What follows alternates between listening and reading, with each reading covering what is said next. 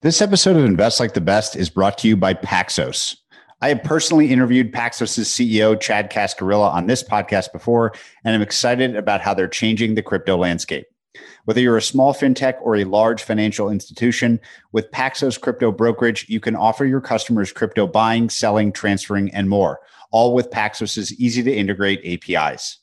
Paxos takes care of everything in the back end from licensing and compliance to custody and exchange. You can start offering crypto to your customers within months. I've gotten to know Paxos over the years and have been personally impressed with their track record. With clients that include PayPal, Venmo, Revolut, and Bank of America, they are the most trusted infrastructure provider for crypto and blockchain.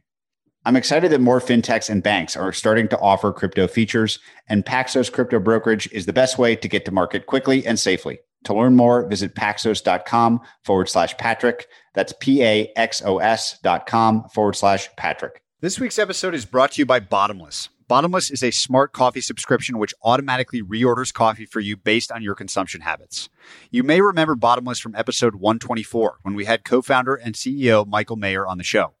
I'm also a Bottomless customer and like the service and idea so much I became an investor. Here's how Bottomless works. They send you a complimentary Wi-Fi scale with your first coffee order. Just set up the scale with your Wi-Fi, store your coffee on top, and then from that point forward, Bottomless sends you coffee at the perfect time with no additional effort. The coffee itself is always roasted to order and shipped straight to you from a network of roasters across the country. My favorite part about Bottomless is how the technology could be used for almost anything I buy regularly. It feels like magic and how everything will work in the future. Bottomless is offering one month and your second bag of coffee free at bottomless.com forward slash Patrick. That's bottomless.com forward slash Patrick. Hello and welcome, everyone. I'm Patrick O'Shaughnessy, and this is Invest Like the Best. This show is an open ended exploration of markets, ideas, methods, stories, and of strategies that will help you better invest both your time and your money. You can learn more and stay up to date at investorfieldguide.com. Patrick O'Shaughnessy is the CEO of O'Shaughnessy Asset Management. All opinions expressed by Patrick and podcast guests are solely their own opinions and do not reflect the opinion of O'Shaughnessy Asset Management. This podcast is for informational purposes only and should not be relied upon as a basis for investment decisions. Clients of O'Shaughnessy Asset Management may maintain positions in the securities discussed in this podcast. My guest this week is Brian Armstrong, the co founder and CEO of Coinbase. The topic of our conversation is the future of cryptocurrency and decentralized finance. It's been a while since I checked in on the world of crypto, and while prices are still below the 2017 highs, there's been a ton of additional work and infrastructure laid. We discuss the major events of the past decade and what might happen in crypto in the 2020s. Perhaps most interesting, we cover the potential benefits of a modernized financial system, which Coinbase hopes to help usher in. As I'm trying to do more in my conversation with CEOs, we also discuss the lessons he's learned building his business. Please enjoy my conversation with Brian Armstrong.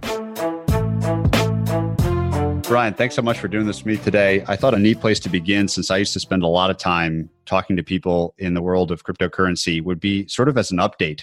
Many people were intimately familiar with what was going on in crypto in sort of 2017 and 2018, probably less intimately familiar with what has happened most substantially since. So it would be really neat to begin with your take on the most important developments over the last couple of years. Well, there's a lot to catch up on. And actually, I wrote a blog post at the beginning of 2020 that sort of talked about what happened in 2019 and then what I think will happen in 2020. A number of things happened. DeFi started to actually work and get a lot of traction, I should say.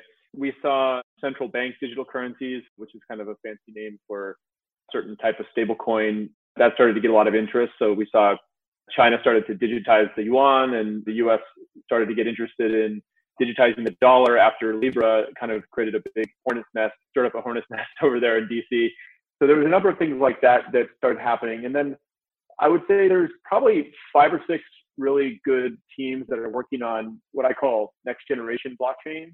They're trying to improve the scalability, the developer tools, things like that in these next generation blockchains, things like Algorand, Polkadot, Cosmos, to I don't want to shout at anything in particular better than another one. I'm just sort of watching the whole space broadly, but there's been a bunch of those as, as well, which is really exciting. And I'm hoping that that kind of is kind of like when the internet moved from dial up to broadband or something. We can get another couple orders of magnitude of transactions put through the blockchains, I think that'll actually unlock a lot of new use cases.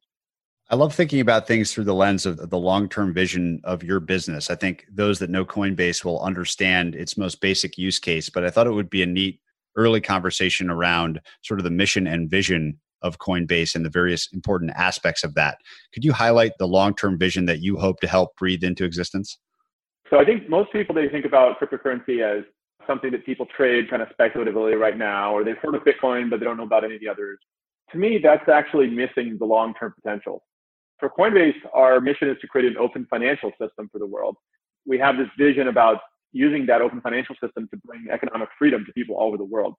And it's, so it's kind of this pretty big, ambitious goal, which is we kind of want to create an entirely new economy. We're calling it the crypto economy, which is native to the internet. It's much more fair. It's much more global. It's much more efficient in terms of low fees.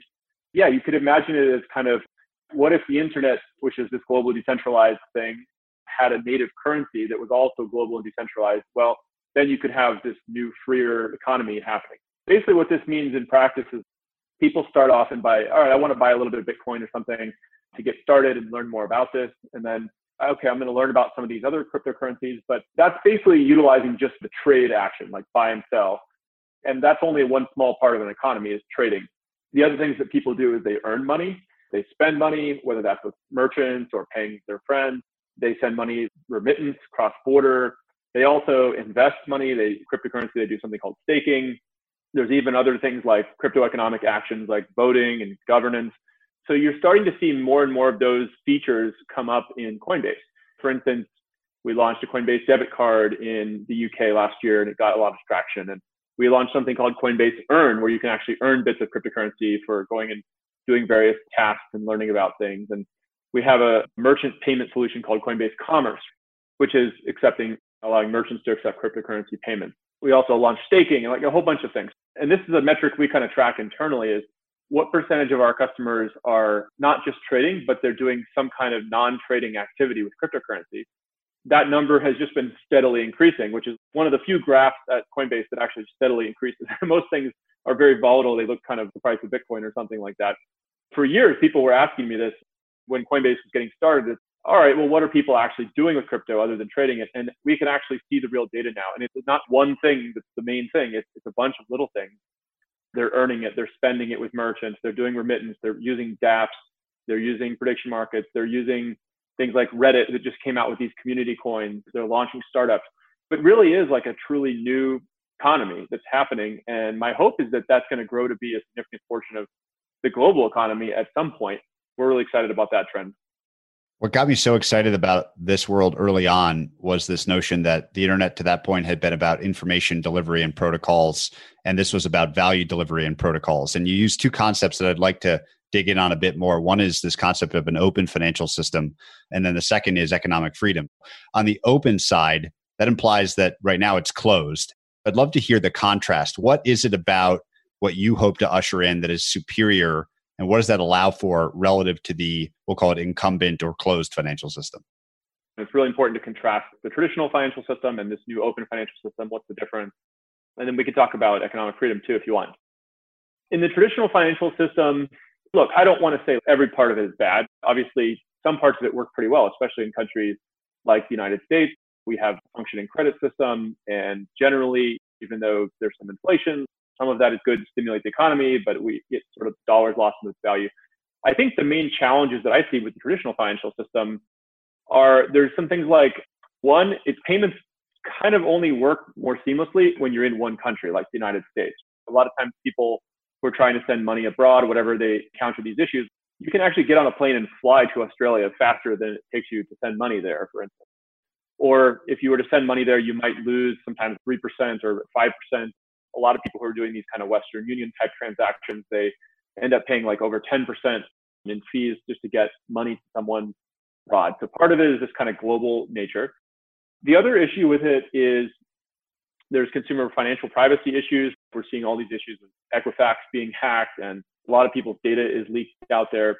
There's things that are just annoying. How many times do you see some random charge on your credit card or your credit card gets declined when you try to use it online or you get some kind of unexpected overdraft fee.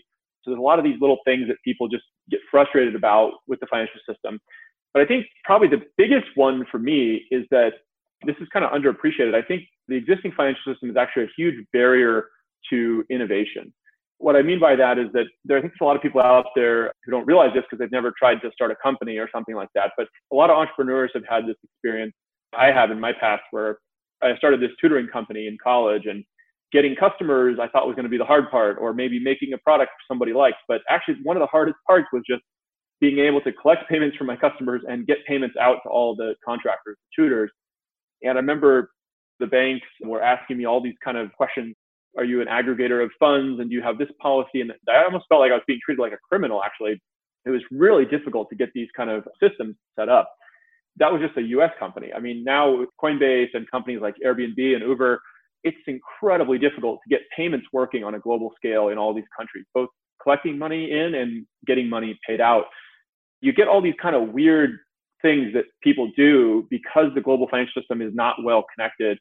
People on Amazon Turk, on Amazon, they'll often get paid in Amazon store credit because they have no way to get payments out to these people in Bangladesh or wherever they are.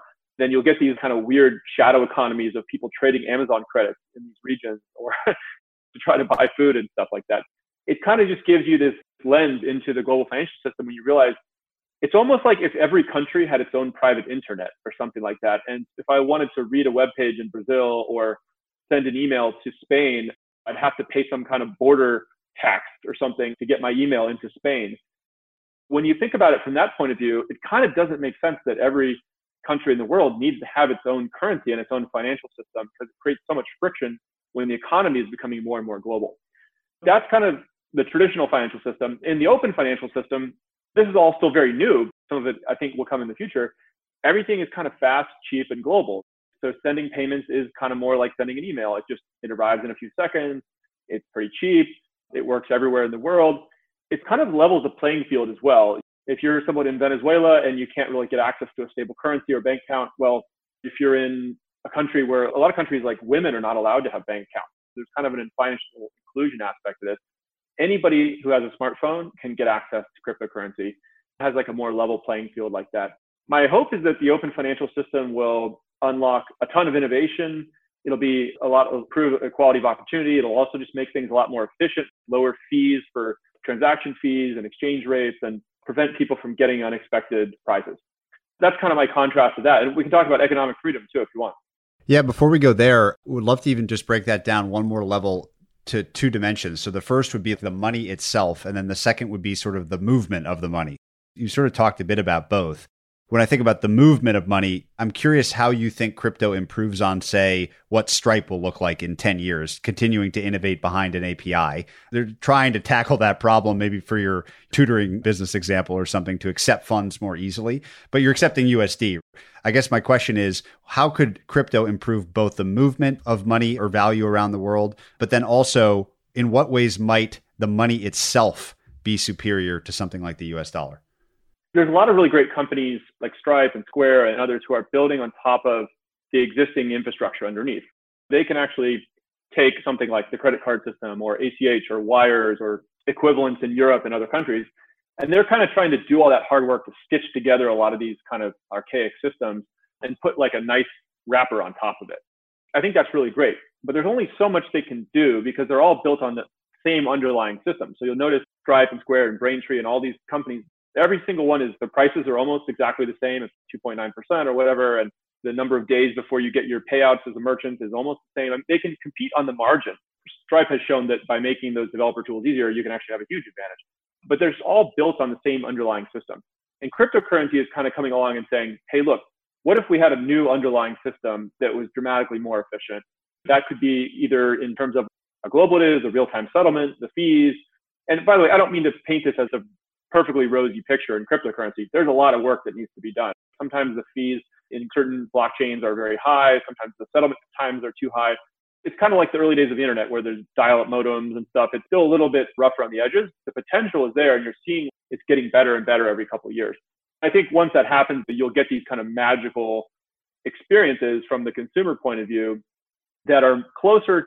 The best analogy I've seen is probably something like WeChat payments in, in China, now, China, again, it, it only kind of works within one country, but if you've been to China, you've seen how people use WeChat payments. It is kind of a glimpse into the future. okay, well, what if that worked, but not just in China on a global scale and without all the financial privacy issues that China has? That starts to get into a glimpse of what it might look like. You're on some kind of an e-commerce site.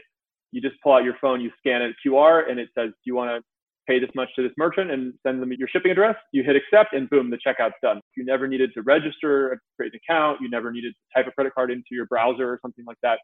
There's things like that around the movement of money, and then the underlying currency itself, which is kind of the second part of your question, I think there's some real interesting stuff there just around creating sound money. Right now, the US dollar is, generally considered to be the reserve currency of the world. I don't think that's going to change immediately, although China is definitely pushing to try to get the yuan to be a strong contender, if not take that top spot in the next five or 10 years. And I think there's a decent chance they actually might do that because they're being very aggressive around the world in terms of all kinds of investments and technologies and things. But in the crypto economy, the dollar is not the reserve currency. Bitcoin is the reserve currency that people go to. In that sense, it's actually a little more trustworthy because if you read about modern monetary theory and quantitative easing and inflation and government debt and all these kind of things, in the last 10 years or so, there's been a couple kind of worrying things with the US dollar in terms of our debt ratios and especially with this COVID stuff and all the recent economic activity, there has been a lot of stimulus bills passed and quantitative easing and stuff like that. The short term effect of that has been still deflationary because I think there's just such limited supply of manufacturing took a hit and people's wealth has income has kind of gone down. But they're going to keep stimulating and printing that much money. The long term effect could be that there's actually more and more inflation. I think people are, even if they don't fully understand how those mechanisms work underneath, there's a lot of people out there who are starting to kind of get this uneasy feeling what is going on with the Treasury and the Federal Reserve and does this really make sense? It seems too good to be true. You're just going to print all this money and it's, somehow it's all going to be okay. I think they're kind of looking for an alternative system that they can trust. And cryptocurrency, there's nobody who has their fingers on the dials who can kind of manipulate it for their own benefit. There's only ever going to be 21 million Bitcoin. Nobody can really go and change that. And that's so far stood the test of time, 10 years or so. The US dollar is increasingly, they're not feeling like they have that same level of trust. I think both of those ways to look at it are true. I would love to talk about why economic freedom is an important variable in all of this. I think obviously one positive appeal of you already mentioned fostering innovation and things like that. One appeal of a different financial system, a replacement or a secondary one would be higher economic freedom. So talk about your thinking and research there and how those freedoms relate to the rise of a crypto economy. Economic freedom is a concept that I'm really personally passionate about. Years and years ago, I ended up reading something about it, probably on Wikipedia or the Wall Street Journal published something on it, Heritage Foundation. There's a few different organizations out there that try to kind of rank the countries of the world by economic freedom. And economic freedom is this measure, it's a composite metric that economists and various people look at that it's kind of saying how easy is it to start a business in this country? How much corruption and bribery is there? Does free trade exist? Can people work on things they want or join the companies they want? It's this composite metric. And the really kind of surprising thing about it is that people might think, oh, well, that might correlate with high GDP growth and stuff like that. And it does correlate with that. But it also correlates with all these other things in society that people wouldn't probably immediately guess. Countries with the highest economic freedom tend to have the best treatment of the environment. They have the best income share of the, poorest 10% of people in society. They have less war. They have higher self-reported happiness of citizens. They have better literacy rates, lower infant mortality rates, all these positive downstream effects. And by the way, some of the countries you might imagine that are the highest economic freedom countries, like New Zealand or Ireland, or that's where you, I might want to live in that country someday. And the places with the lowest economic freedom are North Korea or Zimbabwe, things like that, where you might be fascinated about the kind of struggles they have. I love seeing these, by the way, there's these visual indications people show. Like if you look at Cuba 50 years ago and Cuba today, which is a low economic freedom country, it actually looks relatively same, the same, like the skyline. And Singapore transformed in the time frame from a swampland into metropolis. So North Korea, South Korea is kind of maybe the most visually distinct one, which is like kind of an A/B test that history put in our lap, where it's like same geography, same natural resources, everything. It's just the laws and the economic freedom were different, and they had these dramatically different outcomes. You see it from space at night, all that kind of stuff. Peter Thiel says that every company is founded on a secret. I guess the secret, if Coinbase has one, is that I had this hunch when I read the Bitcoin white paper a long time ago where I said, I think economic freedom is really cool and maybe it's downstream effects in society not just correlation, but causation is there. I bet with the rise of smartphones and this new cryptocurrency, Bitcoin, and all the things that will come from that, I bet we could add economic freedom into countries all over the world by basically creating some of the basic financial infrastructure that some of these don't have, where there's property right enforcement. If I have some money, can I actually keep it, or will it be taken away from me somehow or inflated away? Free trade and global trade and just enabling commerce and transactions to happen in a maybe even credit markets. People are now getting loans with DeFi, which a lot of these emerging markets you can't get loans to do anything, and so that slows their economy. That's kind of why I love economic freedom, and I actually think cryptocurrency plus the smartphone is kind of this secret that we can use to inject economic freedom into countries all over the world, and hopefully change the economic freedom of the world. It begs the question how that might happen alongside regulators or regulations in different countries, both developed countries like the US, but also, say, a Zimbabwe, that the role of the incumbent governments and institutions and regulations and regulators is really important. How do you see that relationship unfolding, especially if crypto gets much bigger than it is today? It's going to have to be addressed. Eight years ago, Coinbase roughly started, and we decided from the early days we were going to go out proactively work with regulators and try to be an educational resource to them. And a lot of the crypto companies at that time were kind of trying to fly under the radar and hope that regulators didn't notice them. And I kind of realized, hey, not all regulation I agree with, of course, but that's just a practical matter. That's the world we live in. And if we're going to build this company for the long term, we need to work with regulators, not try to avoid them. That's exactly what we did in the US and then in the EU and now in 35 or 40 countries we've successfully been able to interact with regulators and teach them about, okay, here's the AML program that we have in place and get their feedback on it and have them tell us where we can improve it. In the US, we started off being still our regulated as a money transmitter. New York then put out something called a BitLicense. There's a federal FinCEN we work with in the US. We end up working with CFTC and SEC on a whole bunch of matters as well.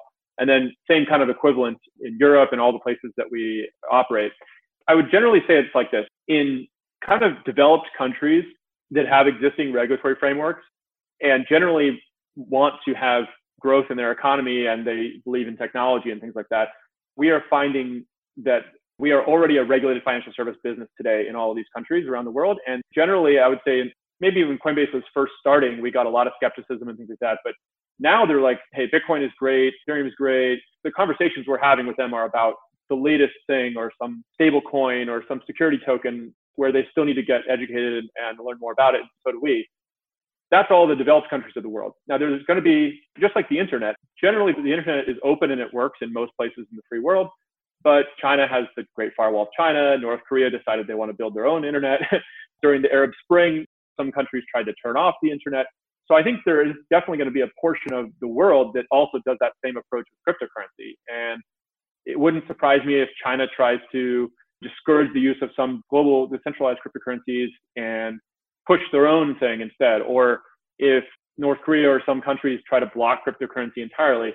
So I think it's just a kind of what side of history do you want to be on? And I would say every year, more and more kind of folks have gotten comfortable with cryptocurrency, whereas now today in the US, I mean, even Ben Bernanke and people like that have come out and said, hey, we think this has promise and this is an interesting technology. And the internet was so good to the United States in terms of creating all these very valuable companies like Google and Amazon and everything that I think the US, it will be a regulated, huge business that is legal and hopefully most places in the free world. With Coinbase as an early leader in this space, I thought it would be neat to talk about its progression from the early days, both to talk a bit about how you think about product and just building a business, almost unrelated to cryptocurrency, but also just to use it as markers for how this has evolved, like how people use this stuff and interact with this stuff. I would love to begin right at the start, which is how did you get the first batch of users to join the original Coinbase product? So the origin story is pretty interesting. I was a software engineer at Airbnb. I was kind of working on some code for them to try to help them move payments around the world. And I ended up reading the Bitcoin white paper just when I was at home one time with my parents over the holidays. This was, I think, around December of 2010. And I remember reading that white paper and thinking, wow, this is a really big deal. Something about it just caught my attention. And anyway, I started thinking more about it over the next year or so and started working on a little bit of a prototype and eventually applied to Y Combinator, which is a startup incubator, and went through that program. I have to say, they kind of took a bet on me, which I'm always grateful for because at that time, I was sort of telling some of my friends and stuff about, hey, I think this Bitcoin thing's pretty cool, and I kind of want to try to make a prototype or a product. Most of the people I talked to were like, I don't really get it. It sounds like kind of a scam. What is this thing you're kind of getting into? I probably would have been very hesitant to kind of quit my job and really go try to do this full time if it wasn't for that initial check for 150k or so that Y Combinator wrote me. I'm very grateful to them for that. I kind of went through that program. Right after that, I met Fred Ehrsam, who ended up being my co-founder. Can't say enough good things about him. I mean, without Fred, I don't think there would have been a Coinbase. It was this great match of our skill sets and talents, and he and I just kind of ended up working 12 hour days, six, seven days a week for a couple years to try to hero the thing into existence and start to build a team. And a lot of the early people came from those days. And the very first version of the product was simple. It was just, I knew that there was this protocol out there, Bitcoin, and it was kind of like a protocol on the internet, like TCP/IP or SMTP, which powers email. And I figured everybody at that time was running Bitcoin nodes kind of on their own computer. I figured this might evolve kind of like email. Nobody wants to run their own email server. They just use Gmail or some kind of hosted service. So what if we did that for Bitcoin? What if we make like a hosted Bitcoin wallet? So if you lost your phone or lost your computer, it's not like you lost all your money. It's all the security updates and the backups are in the cloud and we'll just build this great service. So that was the initial idea. And what was funny was I just launched it, uh, this prototype. We put it up on sites like Reddit and Hacker News, and we just got a first couple hundred people to come in and look at it. And I remember at that time you couldn't buy Bitcoin or any cryptocurrency on Coinbase. It was just purely a hosted Bitcoin wallet. And I remember a lot of people would come sign up, but they wouldn't really stick around and use the product. And so I emailed five of them. Today we call this user studies. We do it all the time in product development. But I was doing it very informally back then. I just emailed five people who had signed up. Hey, can you get on the phone with me? I'm building this thing. I'd love to talk to you. And I kind of asked them, I was like, hey, I saw you signed up, but you didn't come back. Can you give me some feedback on the product? And they were like, it seems pretty cool, but I don't really have any Bitcoin. Maybe if I get some, I'll come back and use it and I kind of asked, I remember asking one of them on the phone, I was like, well, if we made just a simple buy button in the app, would you have used that? And, and he was like, uh, probably. Fred and I went about sort of getting all the pieces in place to get that to work, whether getting a bank partner to work with us, which was a huge ordeal, and getting an easy way for people to connect the payment method and getting some kind of simple exchange integration working. And we made it just a very simple buy experience. The minute we launched that feature, it kind of started to take off organically and we had product market fit at that point, and that was the very beginnings of Coinbase. What did it feel like at the peak of the December madness in 2017? so, for people who don't know, I mean, cryptocurrency has gone through a number of bubbles and corrections. Each time it ends up at a higher plateau. So, I think it's kind of directionally in an upward channel. But each of those kind of bubble moments has been kind of crazy at Coinbase. So, the last one, big one, was in 2017. And around December, things got crazy there for a while. Not only because we were just seeing record traffic come into the site, and we hit, became the number one app in the App Store. I remember we had never seen numbers like this where we had 50,000 people sign up in one day or something on the app. And I remember all of us, it was, this was probably, I don't know, 75 of us were in some kind of cramped office at that size, or maybe 150. I don't remember exactly how many people.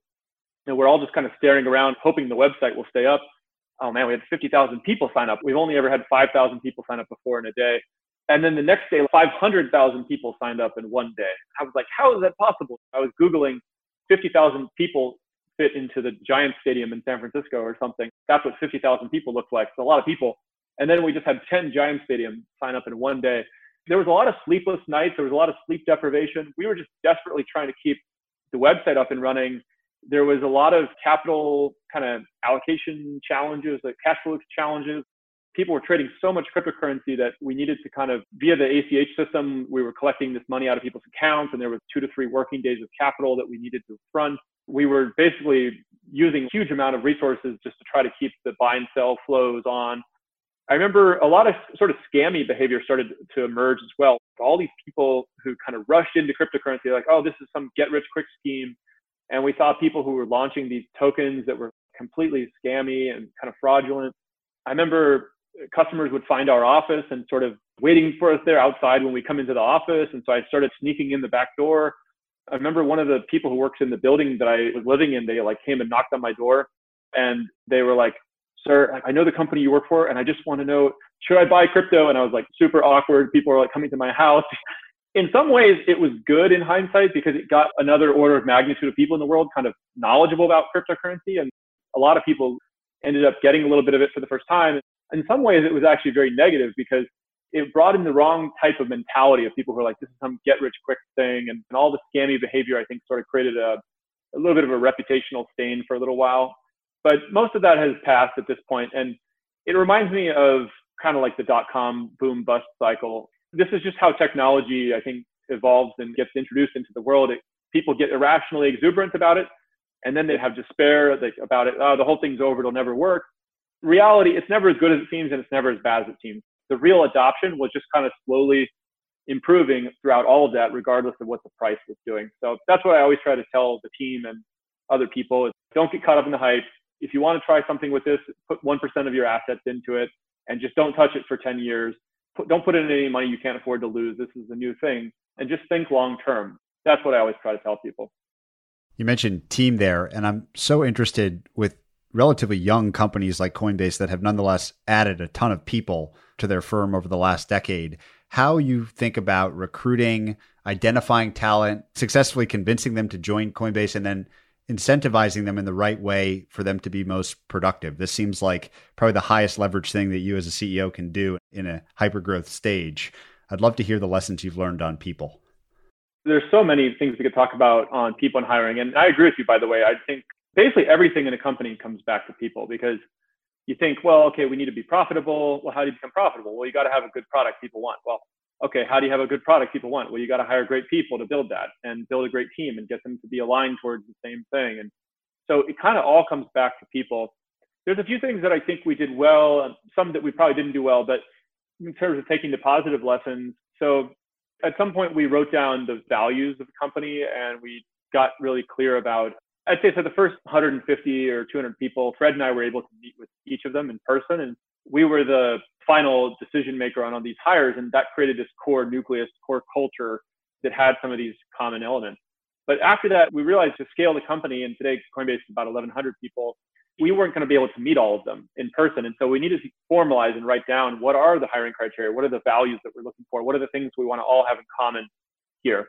We wrote those down and we talk about clear communication, positive energy, continuous learning, efficient execution, and learn more about those on our website if you want. But and we also introduced this thing we called like a bar raiser program. We borrowed this idea from Google, which is you don't want to let hiring managers make unilateral hiring decisions. There needs to be another person who can veto the hire, and their job is to raise the bar with every hire. Fred and I repeated that over and over again, especially in the early days of Coinbase, but even now today, where we tell everybody if you're not a hell yes on this candidate, you're a no. So if you're ever unsure, you round down to no. Your job is to raise the bar with every hire.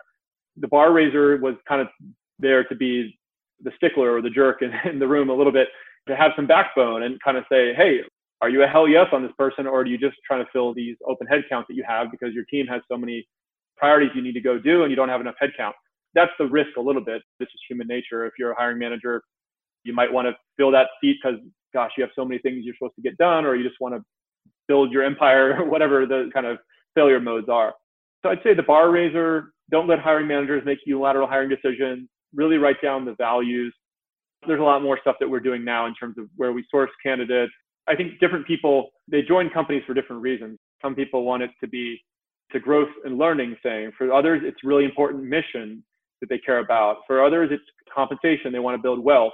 I think of it as those are different levers that you can pull for different people. And for each person is different. They're going to be motivated by different things. So you got to be good at all of them. Hopefully you hit the right lever for all those people, but you also need to tailor it to that person's preferences just having like a really important mission for the world, which I talked about, the open financial system and economic freedom, I'd say that's one of the things that has gotten us a lot of great talent because the best people they want to work on really ambitious stuff that's going to change the world. And that's me coming out and saying, hey, I actually think we can build a whole new economy for the world that's more free and accelerate the pace of innovation and overthrow dictators in the world or whatever. And people are like, okay, that's crazy, but that's awesome. And I want to come see if I can help with that. I love the concept of a bar raiser. In addition to wanting to work on hard problems, people want to work with great people. And that becomes like a self fulfilling prophecy that's really, really interesting. What are the mistakes? Mention maybe some things you didn't do as well. What were some of the blunders or errors or just mistakes that you made on the people side that have helped you learn and change how you do things? Well, one of them is we probably should have written down those hiring values sooner. If I were to do it again, I probably would have written it down at five employees instead of 150, because I think Fred and I were just killing ourselves being the bar raiser effectively or the values interviewer. I kind of got so burned out on interviewing at a certain point. I think I had done 5,000 interviews or something in four years. It got crazy. Maybe not quite that many, but thousands at least. I probably would have done that sooner. The other thing that I probably would say, I mean, there was a lot of hiring lessons, but one of them is that I ended up kind of valuing hiring for humility, I would say, a little bit later in Coinbase's history. And the reason was that there were some people that we hired that were just, they were brilliant. They were geniuses. They were far better at what they did than I could ever be.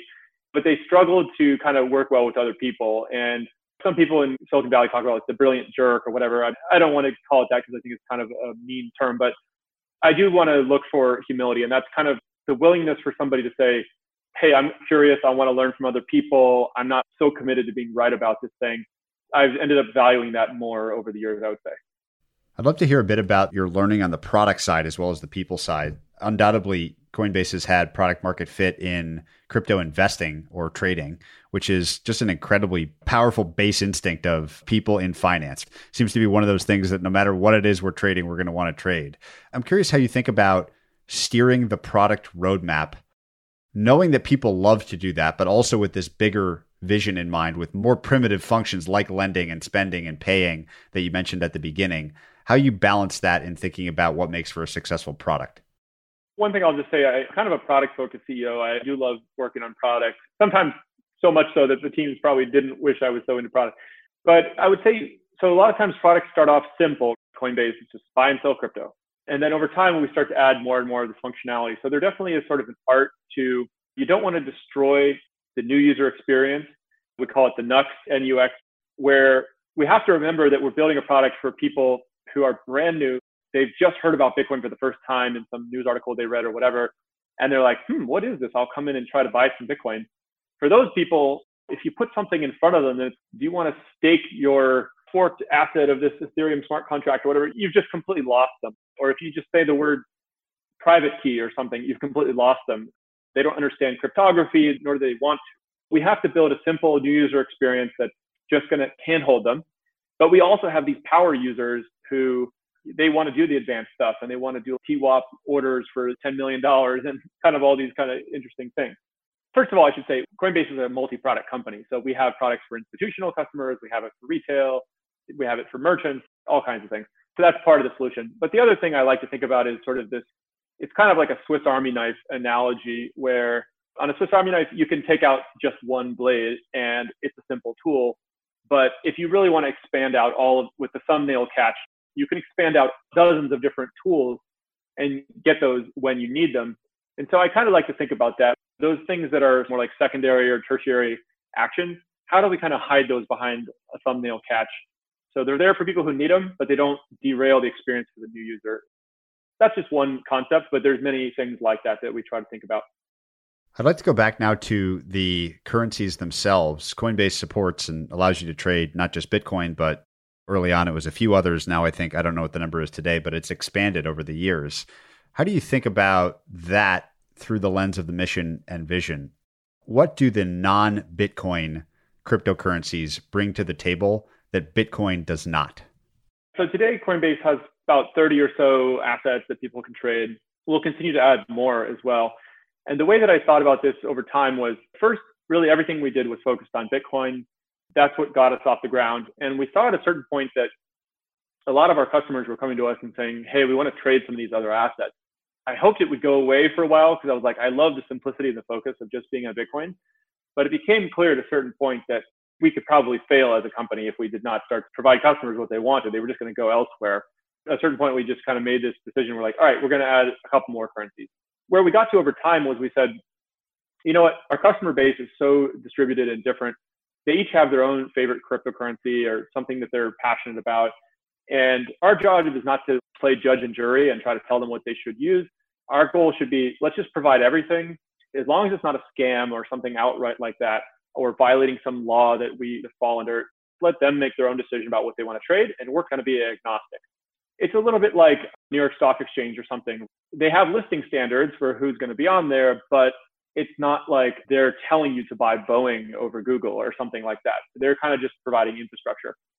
And by the way, I think over time, you're going to see, just like on Amazon, Amazon lists all the products you might want to buy, but some of them have two stars and some of them have five stars. So we want to try to provide things like that over time to help consumers and institutions make more educated choices about what they're trading. We don't want to have somebody feel like they got duped or something. It's the same thing with like the Google Play Store or the App Store. So some kind of ratings, I think, is the solution as opposed to us playing judge and jury. But anyway, so I think the second part of your question was about kind of why are there so many different cryptocurrencies or maybe what are the use cases out there?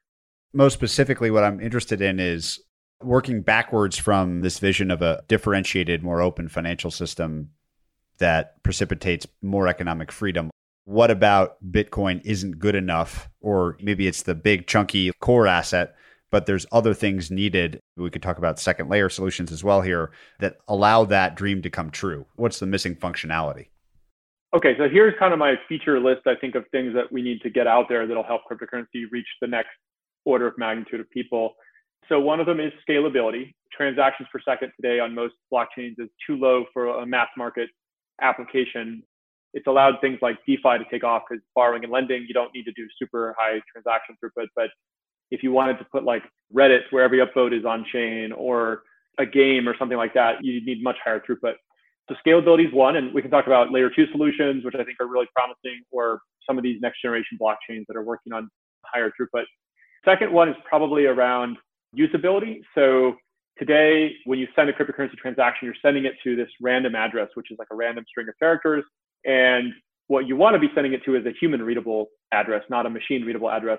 And by the way, the internet went through this same transition too. It went from having IP addresses to domain names, like through the DNS system.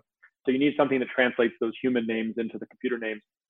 And the third one I would say is around security or privacy. So today in cryptocurrency, it's pseudo anonymous on most of the chains. You can't tell exactly who somebody is, but it is a public ledger, so you can trace it through. And there's privacy coins that are coming out. Now, privacy coins are a little bit controversial, but I think eventually people want more financial privacy. And again, the internet did the same thing. It moved from HTTP, which was plain text, to HTTPS over time. So the internet is kind of a perfect analogy. It went from dial-up to broadband, it went from IP addresses to domain names, and it went from HTTP to HTTPS. And cryptocurrency needs to do the same kind of equivalence. So I think how is that going to translate into the different cryptocurrencies that are out there today? Nobody knows for sure, and I certainly don't. Bitcoin has really sort of established itself as the reserve currency in the crypto economy. So I think that'll be the gold standard, the gold equivalent for quite a long time. And we may get layer two solutions working on top of Bitcoin, which allow the, the high throughput as well. Or that might end up in one of these newer blockchains, like any of the ones that I mentioned earlier. And then, of course, privacy tokens are a piece of the puzzle. Some of these decentralized identity solutions, which would give you that human readable names instead of the machine readable names. Those are all things where there's a lot of research papers being written. We're reading them at Coinbase. We're doing meetings to try to figure out, all right, do we want to put our weight behind one of these standards to sort of help the industry move forward? So those are the things I think we really need to get working. What area of innovation in crypto outside of Coinbase are you most excited about? Well, there's a lot of really cool stuff happening in DeFi. I mean, we're participating a little bit in DeFi through Coinbase Wallet and things like that, but I think we haven't dipped our toe into it in a big way. Can you define DeFi for people out there? It stands for decentralized finance. It's basically a collection of new protocols and tokens that are allowing people to do different financial activity like borrowing and lending or doing decentralized exchanges. But these are happening in a totally distributed, decentralized way. Instead of there being like a centralized place where you'd go, hey, I want to get a loan, and they'd match you with a lender, or, or like an exchange where you'd go and you'd say, hey, I want to put a buy order, and they'll match you with a seller in a centralized way. These are operating via smart contracts and with new protocols. So they're totally decentralized, which means they inherently work on a global basis and that can't really be shut down. And there's a lot of regulation that's well intentioned around lending licenses and things like that. But in decentralized protocol like that, you want to work on a global basis. Well, kind of impossible to go get a lending license in 190 countries around the world, not to mention individual states and like all these in the United States and everything. Decentralized protocols are basically creating a little bit of that truly open financial system that is global and they get there by being decentralized. Is there a country or region that you visited as part of this Coinbase journey that was especially interesting through the lens of crypto? There have been a few over the years, yeah. One thing that was kind of formative in my past was I ended up living in Buenos Aires for a year, not while I was building Coinbase, but prior when I was younger. And I think seeing a country that had gone through hyperinflation actually did really influence my thinking. A lot of people who've only grown up in the United States and have never really seen financial crises. The US has its own now, I suppose, but a lot of people who they grew up outside the US, they somehow just get cryptocurrency quicker, I've noticed. That's not the only way to get there, but that's one of the ways people get there. And I've done other trips in my life too, where, for instance, I took a trip into Ecuador at one point and I was did this Amazon rainforest trip and I was in these villages where people they had dirt floors, but they all had cell phones. In fact, they were like pretty modern Android smartphones. And I realized, okay, well, the smartphone is the costs have come down. People are going to have these everywhere, even the poorest people. They all use the internet. They know how to use it. I gave some of them cryptocurrency and stuff like that just to see could they even understand it and things like that. And they're very resourceful. They understand how to use things. There's actually a charity that I set up called givecrypto.org, which is sending small amounts of crypto into regions of the world that are going through financial crisis. We've sent a bunch of payments to people in Venezuela and stuff like that, where 90% of the people who receive these payments, they're able to go complete a transaction buying food or medicine, whatever they need with cryptocurrency or going to a local exchanger. That to me was pretty exciting. We didn't even know if it would work. Would they even want cryptocurrency? Would the internet work well enough in Venezuela? But 90% of them were able to benefit from it. And the transaction fees for us to get money like that into Venezuela was a lot less than transferring fiat currency. Back to the idea of company building again, over the journey of building Coinbase to this point, what has changed most in your mind? What opinions of yours have changed most about effective company building? This might take me some time to write up a really good post on this, but just off the cuff, I mean, certainly hiring great people was one of the best things that we started with. It kind of all comes back to that. And then you have to have a company that's going to be economically viable. And Coinbase has been very lucky to have a good business model and be operating cash flow positive and stuff like that. There's a real risk that I think companies get too big too fast and they have to kind of rely a lot on venture financing and they basically the founders end up losing control and bad things can happen there this is a topic maybe I could talk more about publicly at some point, but I think actually having founder controlled companies is kind of important just in terms of staying true to the vision of it. And it can all go wrong as well. We've seen some public examples of that too. Like founders are kind of crazy people. I think there's some data I've seen that founder led companies in the public markets actually outperform and that kind of thing. You need to kind of pair these crazy founders with great operators. That's a really tricky thing to get right. There's probably a lot more I could say about on that I'll have to think about it more. Sure, sure. During that same journey, the founder thing is interesting. Like the psychology of it is very interesting to me. Were there points where you lost confidence, either in yourself or in the business or in the vision? And if so, how did you fight through those things? Starting a company is definitely an emotional roller coaster. And I have a lot of respect for founders, even when they fail, because it is such a tough thing. A lot of people, I think they see someone like Elon Musk or something, and they're like, "Ah, oh, this guy's crazy. What's he doing?" They don't like him or whatever.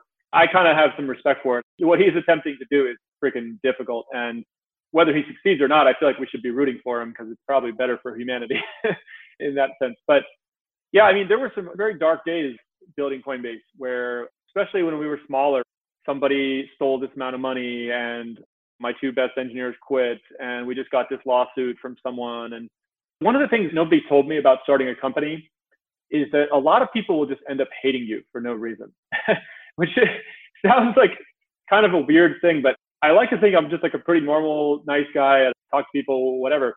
In your normal course of your life, most people will never experience the idea of having a hundred people mad at you at the same time, much less 10,000 or millions. That's been very uncomfortable. And I think it's this kind of human nature thing. Social media probably doesn't help with this, but people, if they meet you in person or something, they're always nice to me and they kind of become more comfortable with what I'm all about and everything. But if they just know me from the internet or something, there's people who have become very negative or whatever over time. So it's a common experience, by the way. I don't think it's anything specific to Coinbase. Like, a probably obvious statement, but I mean, there's people who I know that are just they decided to run a charity where they're just giving all their money away, and there's people who hate them too, which is mind-boggling to me. So um, I think that's just something social media has maybe exacerbated a little bit. But yeah, you got to power through all that stuff. And if you want to change the world, you can't let that stop you. Basically, people are going to hate you kind of no matter what you do. So you might as well just do the thing that you actually are passionate about and keep going. Do you think that that has hardened you at all or changed your personality in a permanent way almost out of necessity? It seems like it must have to to some degree to be able to keep enduring. your growth is going to be correlated with the amount of haters. yeah. Oh, totally. I mean, this is actually an essential skill set of founders is you need to make sure you don't burn out take vacations like exercise health all that stuff and then you got to make sure that you cultivate this mental toughness or resiliency because building a company is basically just moving from one setback to the next with enthusiasm. Sometimes people ask me how I got that. Part of it might be just how I'm wired or something. I'm a pretty even keeled person, but I think a lot of it can be learned too. And it's just, it's like building a muscle. Before starting Coinbase, I had never managed anybody. And so if you had thrown me into doing what I'm doing now, where the company's 1,100 people and stakes are really high and all this, I mean, I would have crumbled under it. But it didn't happen overnight. It took eight years. And I learned how to manage one person and then 10. And I had a lot of really good executive coaches along the way. My board was really supportive. I tried to surround myself with people who had either were building companies or had built companies. And I just tried to go hat in hand to them and kind of with total humility and be like, here's what I was thinking about doing, but I don't know what the hell I'm doing. Can you tell me what to do? And I would just get everybody's opinion and then just what I thought was best you're sort of drinking from the fire hose trying to grow a company like that. One of the best things I did was I surrounded myself with a really great executive team and deferred a lot to them on things that I just didn't really know that much about. I have nothing to teach my CFO, my COO, my head of engineering, or anything. Go on down the list. They're all much better at what they do than what I do. So a lot of them, they've run bigger organizations than me. They're older than me. They're more experienced. So you have to kind of have this. It's really finding this balance between okay, I'm going to defer to these people because that's why I hire them. But I also kind of know where I want this company to go. If I feel like there's something a little off about that, I do need to make sure it's all within aligned towards this common strategy and vision that I've articulated. It's a tough balance. In addition to people being so important, it seems like the other hand of this would be more and more effective decision making on your part. How have you gotten better at that skill set over the years. Do you think you've gotten better as a decision maker? And if so, kind of along what dimensions? Decision making is definitely really important. I would say up until about 150 people or so at the company, all of our decision making was pretty ad hoc, and it was Fred and I would just get in a room and we'd decide. Nine out of 10 times we would agree. The one of the 10 times that we didn't agree, we'd kind of say, all right, how much do you care about this? One to five. And we would kind of go on three, boom, and show the number of fingers. And he was a four and I was a three. Okay, great. You get this one. Let's do it your way. That was like our V1 decision making, which got us a, a long ways. The company grew. I remember we went through a big growth spurt and we had 450 or 500 people. We realized that all decision making was just breaking down at a certain point, and people were coming to us and they're like, we were kind of a bottleneck. Nobody knows what the decision is. It's just being delayed for weeks. And we would end up revisiting decisions a lot. People would come in a month later, hey, I want to revisit this, or someone would come in at the last minute, hey, you didn't ask so and so what their opinion was, so the decision is null and void. So we started to run into all these decision making problems. I credit some of the executives that joined at that time, especially Emilie, who's now our COO, and she introduced a couple really good frameworks. One of them is around this decision making framework called Rapids. There's a couple of them out there, but it's basically this idea of just choosing who is going to be upfront, who's the decision maker, who's going to provide input. Those people, they can't veto that their input is important.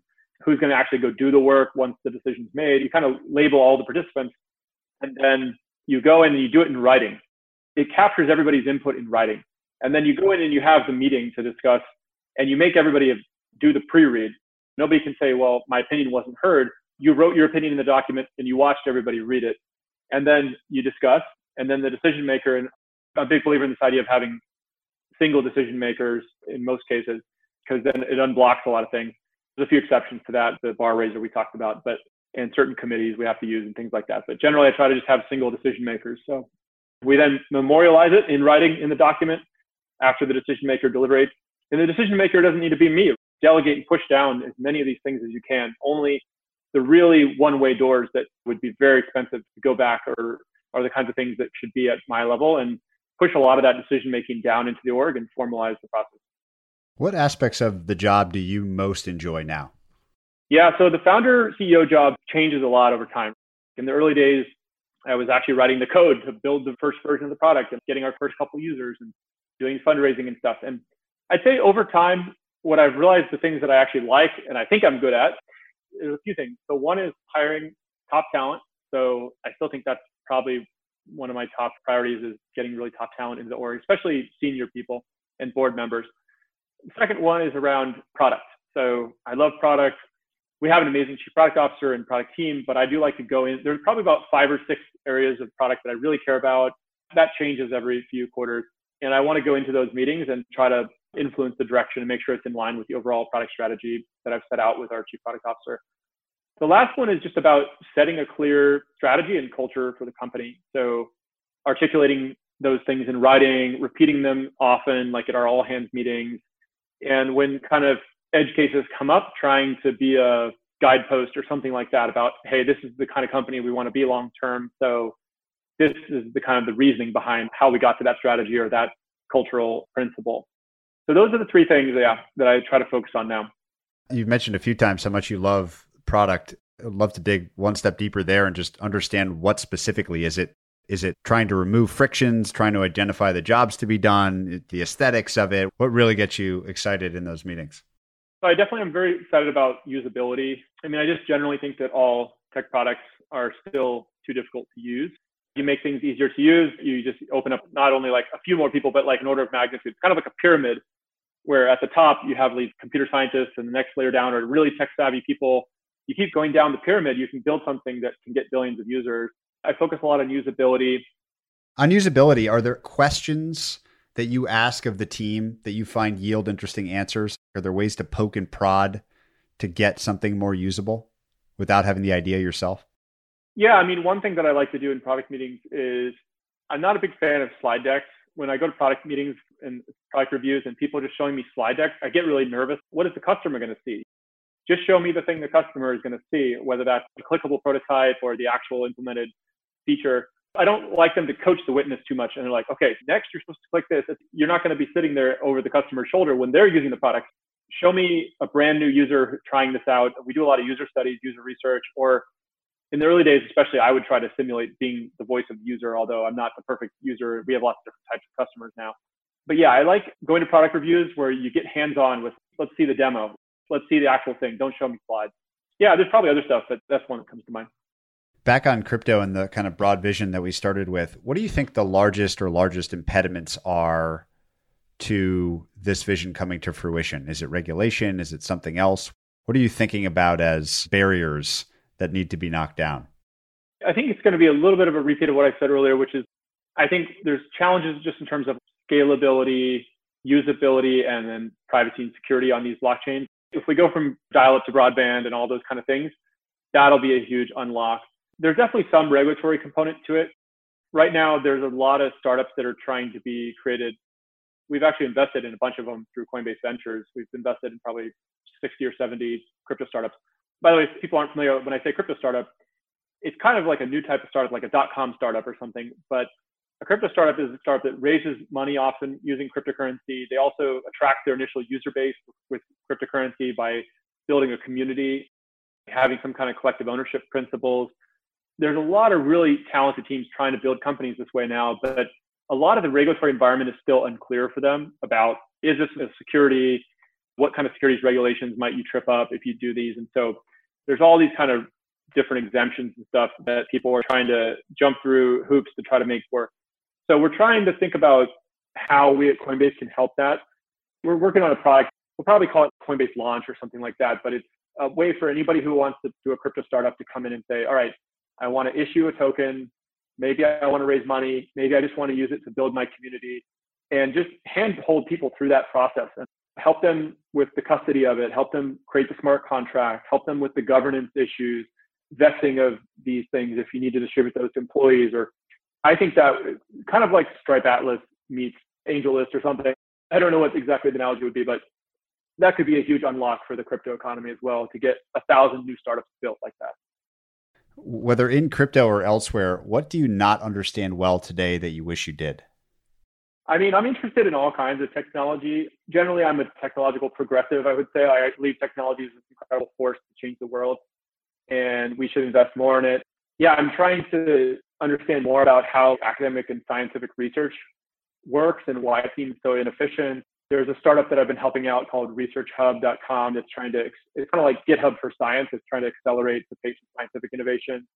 I'm also just really interested in genetic engineering and different kind of biotherapies and things like Neuralink. And I think the human body is something that's going to be something that people can edit and program over time. So I'm very interested in those kind of topics as well. But I, I need to go back and brush up on my biology and chemistry and everything to really try to understand it. I was always better at computers and that stuff. I learned it as well as I wish I had. So that's something I wish I knew more about. Thinking about advice for young people out there, whether they're going to be founders or just go work at another company, was there any special advice, whether from a board member or a mentor or something you read in a book, that was a really helpful guiding light in the early days that you would offer up for the younger people out there? First of all, I'd say I don't think everybody has to be a founder. If you want to have an impact on the world, probably in terms of expected value, actually, it might even be make more sense to join a startup that's already found really good fit and it's kind of off to the races, or even these big companies that are products with billions of users. If you're editing a feature in a product that has a billion users, you're having a big impact on the world. Most startups that you go and try and create from scratch, they fail. I've tried lots of startups and Coinbase was probably one of 10 or something. It's the one that worked, but most startups fail. And I feel like I kind of got lucky too. There was a big component of luck to it. But for people who do want to start companies, if that's just something you want to do, I think there's one quote that I really liked, uh, stuck with me, where the greatest risk is not taking one a lot of people in life, they have ideas. I'd say like 99% of people talk about ideas all the time. They're like, ah, wouldn't it be cool if this and this worked, or like if that happened, or someone built this, but they don't actually go do anything about it. It's sort of like an intellectually, you can get so caught up in, okay, what if I did that and this and this? Okay, well, stop trying to see 10 steps ahead. If you can only see a few steps ahead, just go do anything. It doesn't even matter what you do as long as you do something, because that's my other favorite quote "is action produces information. So at a certain point, you got to stop pontificating about this stuff and just try something, anything. You're going to be embarrassed by the V1 that you go out there and, and you create. That's part of the product development process is just dramatically scaling back kind of the ambition and the feature set and everything to, to rapidly iterate and prototype these things. But go do anything. The first thing you try is almost guaranteed not to work. So don't give up. Just go try the next thing and the next thing and the next thing. That's the only way that new products and companies ever get created in the world you got to put a lot of shots on goal to get one to eventually work. Action creates information is an amazing quote that I had never heard before. I will not forget that one. This has been awesome. I mean, I've not explored this space in a while. I love getting caught up. I love hearing all the lessons you've learned, not just about crypto, but about building a business. My closing question for everybody is the same, and it's to ask what the kindest thing that anyone has ever done for you. Well, I mean, the first thing that comes to mind is what I said a little earlier, which is I was just a kid who was tinkering around with some kind of technology. And I thought maybe I was crazy because nobody else seemed to think it was very cool. But I applied to Y Combinator and they wrote me that initial check. And I was like, okay, maybe I'm not crazy. it sounds so silly in hindsight, but I was afraid of calling my parents and telling them, hey, by the way, I quit my job to go do this crazy thing. If I could tell them, well, somebody actually believes in me because they wrote me this check, it gave me a little bit more confidence to go do it. And so I think sometimes just taking a bet on somebody and seeing the potential in them. And I've tried to do that a few times with other people can be like a really important gift for them. So that was probably one of the kindest things someone's ever done for me. That answer has become probably the most common, some early bet ahead of results or something like this. It's made me kind of reflect on maybe I need to do a lot more of that, make bets on on people much earlier on. It's definitely a great source of kindness. Well, Brian, this has been awesome. I really appreciate your time. It's great to meet you again. Thanks for all that you've taught us. Yeah, thanks for the questions. They were great. And I'm going to try doing more podcasts like this. This was a really great one to kick off with. Thank you so much. If you enjoyed this episode, you can sign up for a new email newsletter sent out each week called Inside the Episode. Each week, I condense that week's episode to my favorite big ideas, quotations, and more. I've been recommending books to members of this email list for years and will keep doing so in this weekly email. You can sign up at investorfieldguide.com forward slash book club.